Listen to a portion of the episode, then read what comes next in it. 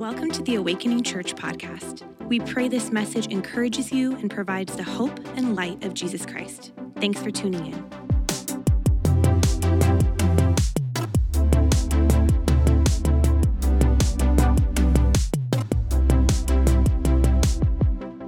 It is great to be back with you. Awakening, missed you. Gosh, man love you so much. And like, I've been ready to be back with you for a while. So today, um, you, you, just need to know, I just like full transparency, like, I'm nervous. You know, I am a little anxious. I was like, um, I was telling Miles as we were driving to church, that's uh, my youngest son, I was like, it's kind of like you're showing up for a basketball game that I'm moderately good at. Um, but you haven't played basketball for three months.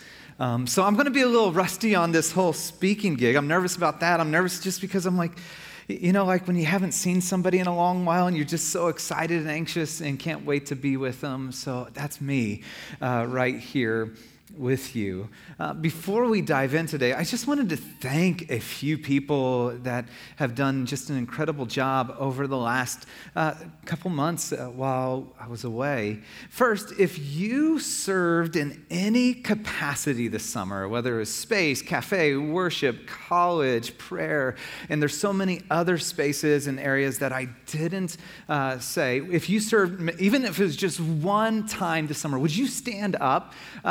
For me? Go ahead, go ahead, go ahead, stand up. Thank you, guys. Thank you. Thank you. Thank you. Go ahead and take a seat.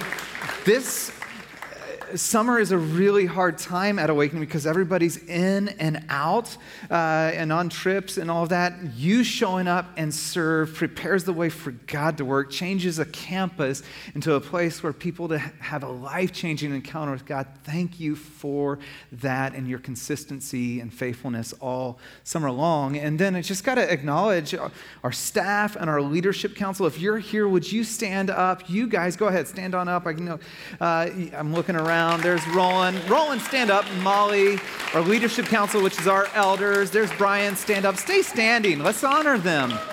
Let's honor them. Dave, um, and Alex, and Jesse, and others. And I can't see everybody, but um, thank you for your leadership. Thank you for how you just showed up and your, the way you uh, pastored and ministered to our church this summer deep honor and gave me full confidence even while I was away. You're in good hands. And we had a great lineup of speakers this summer as well. So um, now you're back with me.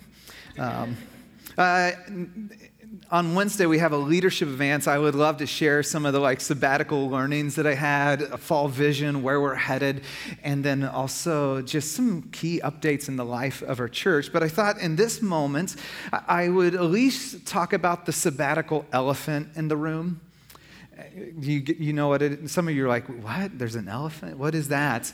Um, yes, it's the new ink that I have on my, yeah, yeah, yeah. And, and some people are like, oh, that's sabbatical, Ryan. Um, I had somebody else do this. This was uh, uh, last week. They're like, oh, now you're the cool pastor. okay, if that's all it took, um, okay. Uh, let me explain them real quick. Uh, so, oh, before I get there, um, my daughter graduated high school. We dropped her off literally last Sunday at Westmont College in Santa Barbara. Terrible place to visit, by the way. Um, and so, as a graduation gift, she wanted to get tattooed. We had a cool father daughter moment where we went and got tattoos together. Uh, this one is my family, and uh, Jenny, my wife, Ella, Ryder, Miles. And um, originally, see, I got vetoed on this one. Uh, originally, I thought it was kind of fun that it spelled germ. My family spells germ. And I was going to just have in just really small print. But the Holy Spirit, I mean, Jenny, um, came up with a new design and uh, this is what I have, and I love it. And some people have noticed that it feels almost directional, uh, you know, north, south, east, west. Ella loves that her name, Ella, is in the east position. Um, I don't know what Ryder's in the south. I don't I haven't got any deeper meaning on that yet. I do love as we're launching our kids out that Jenny is in the north position. One of the advice when our, we first had kids was uh, one of the greatest gifts you can give your kids is a great and healthy marriage. And just love that she is uh, my North Star in so many ways in our relationship and next how we serve Jesus together. Um, the other one is right over here, the cross on my right hand. And this has some deep significance to me, so I'd love to share that with you for a little bit. Um, Psalm 16:8 has been a verse. It really is the um, the impetus behind this. And I've been living in the Psalms all summer long, and I love Psalm 16. It's been ministering to me. And so I'll give you a little background, but it says, Lord, you alone are my portion and my cup. You make my lot secure. The boundary lines have fallen for me in pleasant places. Surely I have a delightful inheritance. And honestly, over sabbatical, I, I felt that and was so grateful and woke up and thank God for this gift that you all blessed our family with. I praise the Lord who counsels me. Even at night, my heart instructs me.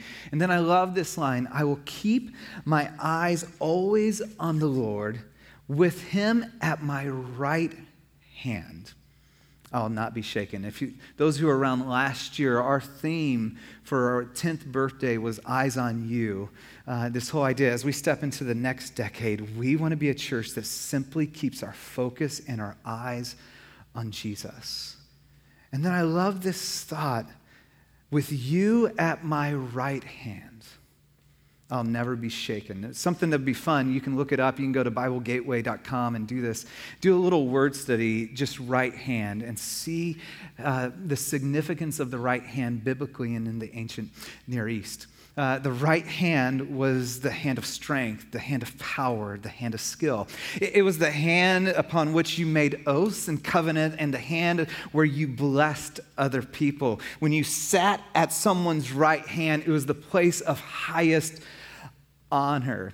Uh, when you, we shook hands, we shake hands with our right hands today. In the ancient day, when you shook or when you made an embrace, it was actually a sign of fellowship, intimacy, and vulnerability because you were giving up your hand of power. You were giving up the hand of the sword and becoming vulnerable.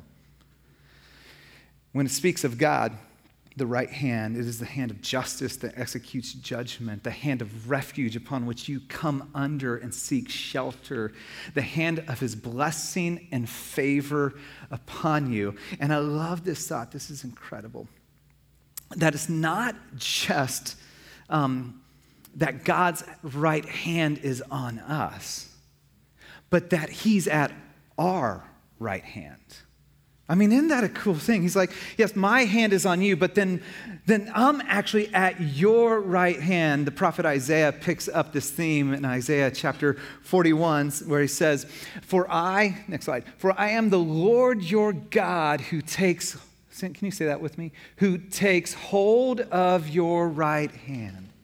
Ooh. Who takes hold of your right hand and says, Do not fear. I will help you. I love that picture. The picture is of a parent taking hold of their child's hand. When my kids were little and we'd be in a really crowded area, I'd take hold of my kids' hands. When the street is busy and the cars are flying, I'd take hold of my kid's right hand as I got you. I got you. You're safe. You're with me. I'll lead the way. You know what's amazing is we never outgrow our need for our Heavenly Father. And our Heavenly Father says, I take hold of your right hand. I got you. And so, yeah, this is a sign of Jesus, you always have my yes and my allegiance. But it's a daily reminder that God has taken hold of my right hand. My perfect Heavenly Father, our perfect Heavenly Father's got us. And in that fact, I'll rest. And in that fact, I'll move through my days. And in that fact, whatever the future may come, He's got it. And so, those are the tents, if you were to ask. If you weren't, you got it anyways. Today is a worship and communion Sunday, and I want to set up the table, the Lord's uh, Supper and communion. Uh, the Apostle Paul said it this way. Hang on. Okay, guys, this is embarrassing. I wear contacts and readers now. That's. I was doing Glenn's wedding before sabbatical, and I couldn't read his. I was like, this is bad. I got to get glasses. The Apostle Paul says it this way For I received from the Lord what I also passed on to you. The Lord Jesus, on the night he was betrayed, took bread, and when he gave thanks, he broke it and said, This is my body, which is for you. Do this in remembrance of me. In the same way, after supper, he took the cup, saying, This cup is the new covenant in my blood. Do this whenever you drink it in remembrance of me. For whenever you eat this bread and drink this cup, you proclaim the Lord's death until he comes. There are two ordinances that Jesus left us with uh, that we are to partake in and to do that he commanded us. The first is baptism. We're going to celebrate that next week at our 11th birthday. It's going to be a party and amazing. Yeah, it's our public, four of you. That's fantastic. There's baptism, and okay. It's your public identification that you're a follower of Jesus in the community and family of Jesus. The second is communion or the Lord's Supper of this remembering his great love, his great sacrifice. And so, to set the table for us as we begin and, uh, to dive into this communion moment, let me ask you a question. What if there's a place that is so safe that the worst of you could be known and not loved less? but more? What if there's a place where all of you, not just the you you present at work and the you you present at church and the you you present online, but the real you, the hidden you, the broken you, the ashamed parts of you, the secret you the you that you don't want anyone else to see, and you're afraid if they did, they would move away from you. What if there's a place where the worst of you could be known? And it's so safe that you're not loved less, but more.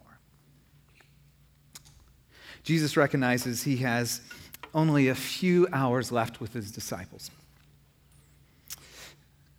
He chose them, he loved them. He spent 12 years investing his life into, or not 12 years, there's 12 of them. He spent three years investing his life into them. And now he just has a few hours. He knows that one of them that very night is going to betray him.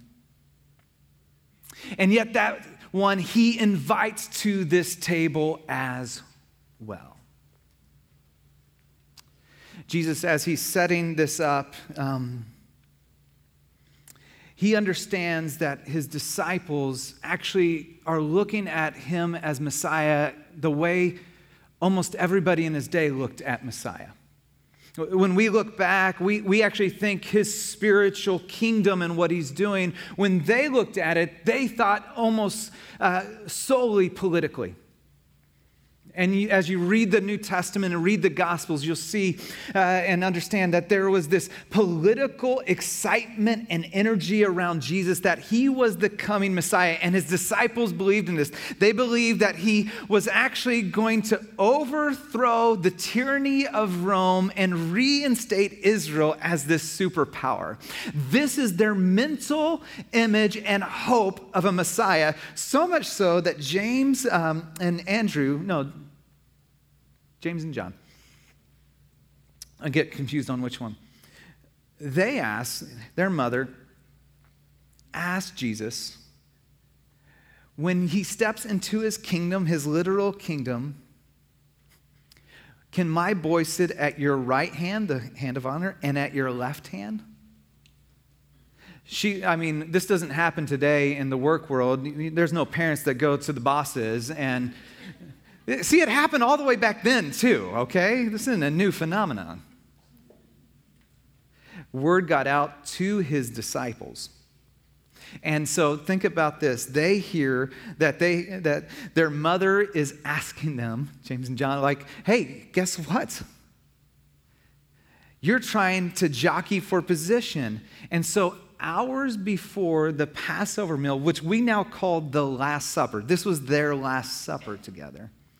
The disciples break out in an argument who is the greatest among them? And this is the context for which we pick up the, the Last Supper, where the communion table was shared. And Jesus has one final act. This is his last act before he goes to the cross that left an indelible mark on their memory so that every time they took communion, every time they sat at the Lord's table and ate the bread and the wine, they remembered this moment. It was seared on their conscience. If you got your Bibles, we pick it up in John chapter 13, verse 1. It was just before the Passover festival. Jesus knew that the hour had come for him to leave the world and go to the Father. Having loved his own who were in the world, he loved them to the end. I love that line, love them to the end. Another translation uh, will say it this way He now showed them the full extent of his love. Like what's about to happen, Jesus wants to reveal to them. And yes, obviously, the cross is the final revelation of his love for all of humanity. This is the personal, full revelation to them of how much Jesus loves these men. The evening meal was in progress. And the devil had already prompted Judas, uh, the son of Simon Iscariot, to betray Jesus. Jesus knew that the Father had put all things under his power, and that he'd come from God and was returning to God. So he got up from the meal, took off his outer clothes, wrapped a towel around his waist. After that, he poured water into a basin and began to wash his disciples' feet, drying them with the towel that he wrapped around him. Jesus knew that his time was short. He had a limited few hours. And here's what's interesting is he orchestrated this moment. And we know from the other gospel writers that he had actually orchestrated and, found this really private room. Uh, everyone, the town of, uh, of city of Jerusalem is just flooded with tons and tons of people, and everybody's wanting to be around them. And he orchestrated this private affair.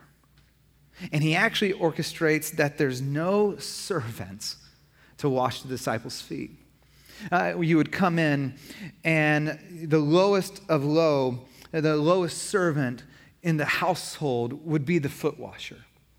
And you can only imagine as the disciples walked in one by one, there's a towel, there's a basin, but there's no servant. And they walked all the way in and they then sit down. And now, the way they sat in the ancient day wasn't like the paintings we have. You've seen them, they're all sitting at the table like this, right? Um, they recline. The Gospels tell us they reclined. That was normal custom for how one ate. It was actually a lower table with a cushion. They would lean on their left arm to eat with their right hand. And if I, I can't, I won't do it for you, but their feet would point away from the table. And then another person would be very close to them, uh, close to their chest, and they would sit like this all the way around the table. Now imagine this. They all walked in, they passed the water, passed the towel, and then they're leaning at the table. Jesus gets gets up, walks over, takes off his rabbinic garb, lays it down, and then he wraps the towel of a slave around his waist. I mean, that moment has to be one of the most awkward moments for the disciples. They're going, What is going on? A rabbi does not wash feet. A Messiah certainly would never. In fact, a rabbi's disciples was never considered to wash a feet. And here their rabbi takes on the very nature of a slave. goes behind them and you can always imagine like how awkward that moment is as the disciples are kind of looking at each other and they can see jesus behind the other one as he bends down on his knees and he begins to touch their feet with his hand and wash it and he took his time washing feet it took time and one by one he goes and then he gets to peter and peter speaks up and he's like, No, not me. And Jesus says, Yes, you. Otherwise, you have no part in me. But I can only think that they, these disciples are looking at Jesus with his hands. They're like, We know what those hands can do. We've seen you. We've seen your hand touch the blind and they receive sight. We saw you touch a leper and they're clean. We saw you take Jairus' daughter who was dead and pick her hand up with your hand and bring her back to life. And now those very hands are touching our feet, stooped low to the mess and the dirt and all of me. The text goes on. When they finished washing their feet, he put his clothes and returned to his place. Do you understand what I've done for you? He asked them. By the way, I think that's a rhetorical question at this moment. You call me teacher and Lord, and rightly so, for that is what I am. Now that I, your Lord and teacher, have washed your feet, you also should wash one another's feet. I've set you an example that you should do as I have done for you. Very truly, I tell you, no servant is greater than his master, nor is a messenger greater than the one who sent him. Now that you know these things, you will be blessed if you do them. And all the arguments about who was the greatest, all the jockeying of the disciples of this newfound kingdom and this political power and influence they were have was washed away in a moment when their rabbi the Son of God, stooped low to take on the towel of a slave and wash their feet. What if there's a place that is so safe where you can be fully known and not loved less, but more? If you do a careful study of the text, you'll notice three places where it says Jesus knew. Jesus knew that his time was short. He knew he had a limited amount of time. He was going to make the most of this with his disciples. Then it says that Jesus knew that all power and authority had been given to him. J- Jesus knew that literally all the power was in his hands. Instead of leveraging power and authority to promote him and for his own gain, he did what Jesus does and what God always does is leverage his power, his authority, what he has for your good and my good to serve. I mean, I just think about that. We were just talking about the right hand of God and this power and might and strength. And then Jesus, God incarnate, literally the right hand of God, stooping low, not just to hold your hand, but to wash your feet. And then it says this Jesus knew that Judas Iscariot would betray him. And he washed his feet too brings a whole nother level when Jesus says, Love your enemies and pray for those who persecute you. A love so deep and so great that you can be fully known, and the Savior, the God of all eternity, says, I am not repelled by you, but I'm compelled to come closer to you. Jesus knew that Peter would betray him um, and deny him that night three times. Jesus knew that the other 10 would scatter and desert him in his time of need. And all of them around that, he wants to reveal to them the full extent of his love. That all of your brokenness and all that you bring to the table does not change your belovedness. I like how Henri Nouwen says it. He's an incredible, he was an incredible thinker, writer, uh, Dutch priest, professor at Harvard, Yale, all these sort of things, incredible. But he wrote this Being the beloved constitutes the core truth of our existence. Just let that sink in for a second. Being the beloved. Not doing, not achieving, not performing, not earning, not measuring up, not trying to become more worthy, not any of those things, eh, not what you wear, not how many followers you got, eh, not your ethnicity, your nationality, your sexuality, your ability, whatever it is, not any of that. Being the beloved. Something you didn't even get to do. It's just you're the object of his affection. Not something that you can undo. He still invites you to the table. He's still the God that stoops low to wash feet. In the presence of Jesus, friends, in the presence of Jesus, it is so safe that you can bring all of you, and He does not love you less but more. His affection and love for you never varies in any way. There's nothing you can do to make him love you anymore, and there's nothing you can do to make you, him love you any less. He loves you, he loves you, he loves you, and the cross declares his great love for you. That you have a Savior, by the way, that doesn't have a tattoo on his wrist, he has the scar marks of love that declare, I will go to whatever lengths for you. I love how the author of Hebrews says that. It says in Hebrews chapter 12, I think verse 2 or 3 For the joy set before him, he endured the cross. Who was his joy? What was his joy? It was you, me. You are his joy. He endured the cross, scorning its shame. And now, where does he sit? At the right hand of the throne of the Father. And then he gives us this call, church. Remember that. Now that I, your Lord and Savior, have set the example, now go and do.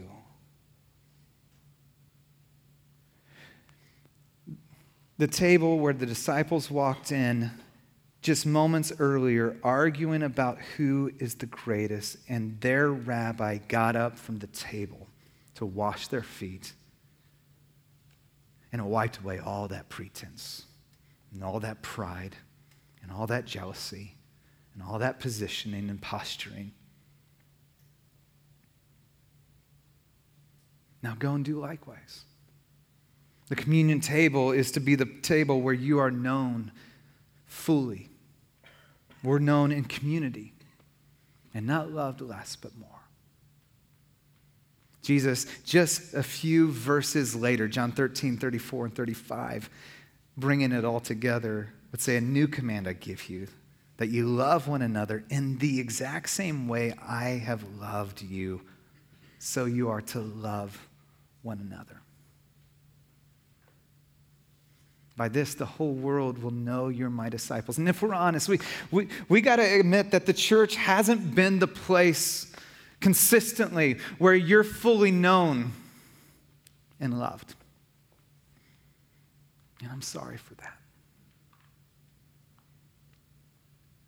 The church is to be a hospital for all of us, broken wanderers, sick and needing of a Savior.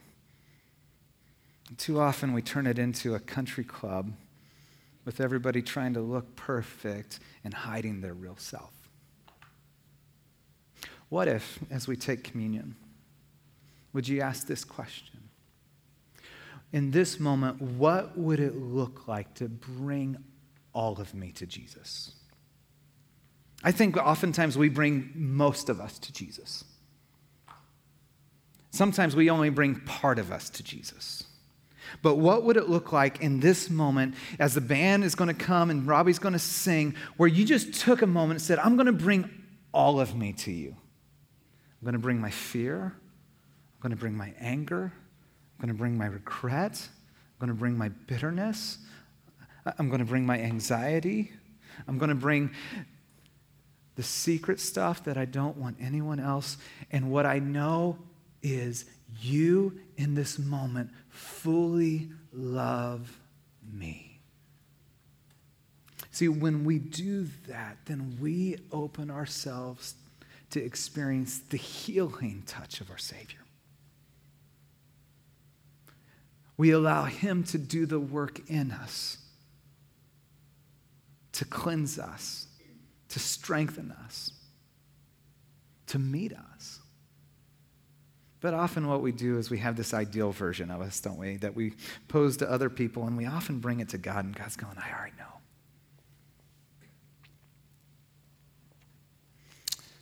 I like this quote from um, Thomas Merton. And Thomas Merton deeply impacted Henri Nouwen uh, in his writing. I want to leave you with this as we go to the tables, and I'll explain the tables in a second. I meant to do that up front. We practice an open table for those who are followers of Jesus to just simply come forward. You take the bread, you dip it in the wine, spend a time of examination of like, God, here's all of me. And I just want to sit in the reality that this declares your great love, my standing, my belovedness. If you need gluten free option, it's in the back. Thomas Merton says this God is asking me, the unworthy, to forget my unworthiness and that of my brothers. Oh, could we do that today? We're all unworthy. We come in here unworthy. Could we forget our unworthiness? And could we actually not begin to look and because because we feel unworthy, we either want to, you know, we think other people are down here and other people are up here, and could we forget my the unworthiness of my brother and sister? and dare to advance in the love which has redeemed and renewed us all in God's likeness. And then I love this next line.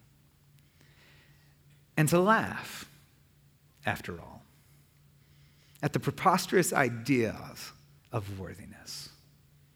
Like we would ever be able to somehow earn our way to worthiness. It's just simply grace.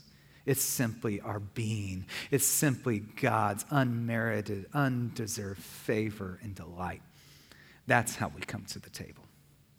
Beloved. Jesus, thank you for this moment. We invite you to have your way. God, I ask for my friends that you would you would allow this moment to be one where maybe for the first time or maybe in a long time, there is just the cracking open of their heart to say, God, you have, you can see it all. I'm going to bring it all. In the safety of knowing that you lean in, you stoop low, your grace meets us. Would you overwhelm us with your love now? In Jesus' name. Amen. We hope you were blessed by this message. Please subscribe to our podcast for access to every episode as they're uploaded. And hey, we'd love to connect with you. Take a next step by filling out our virtual connection card at awakeningchurch.com/card.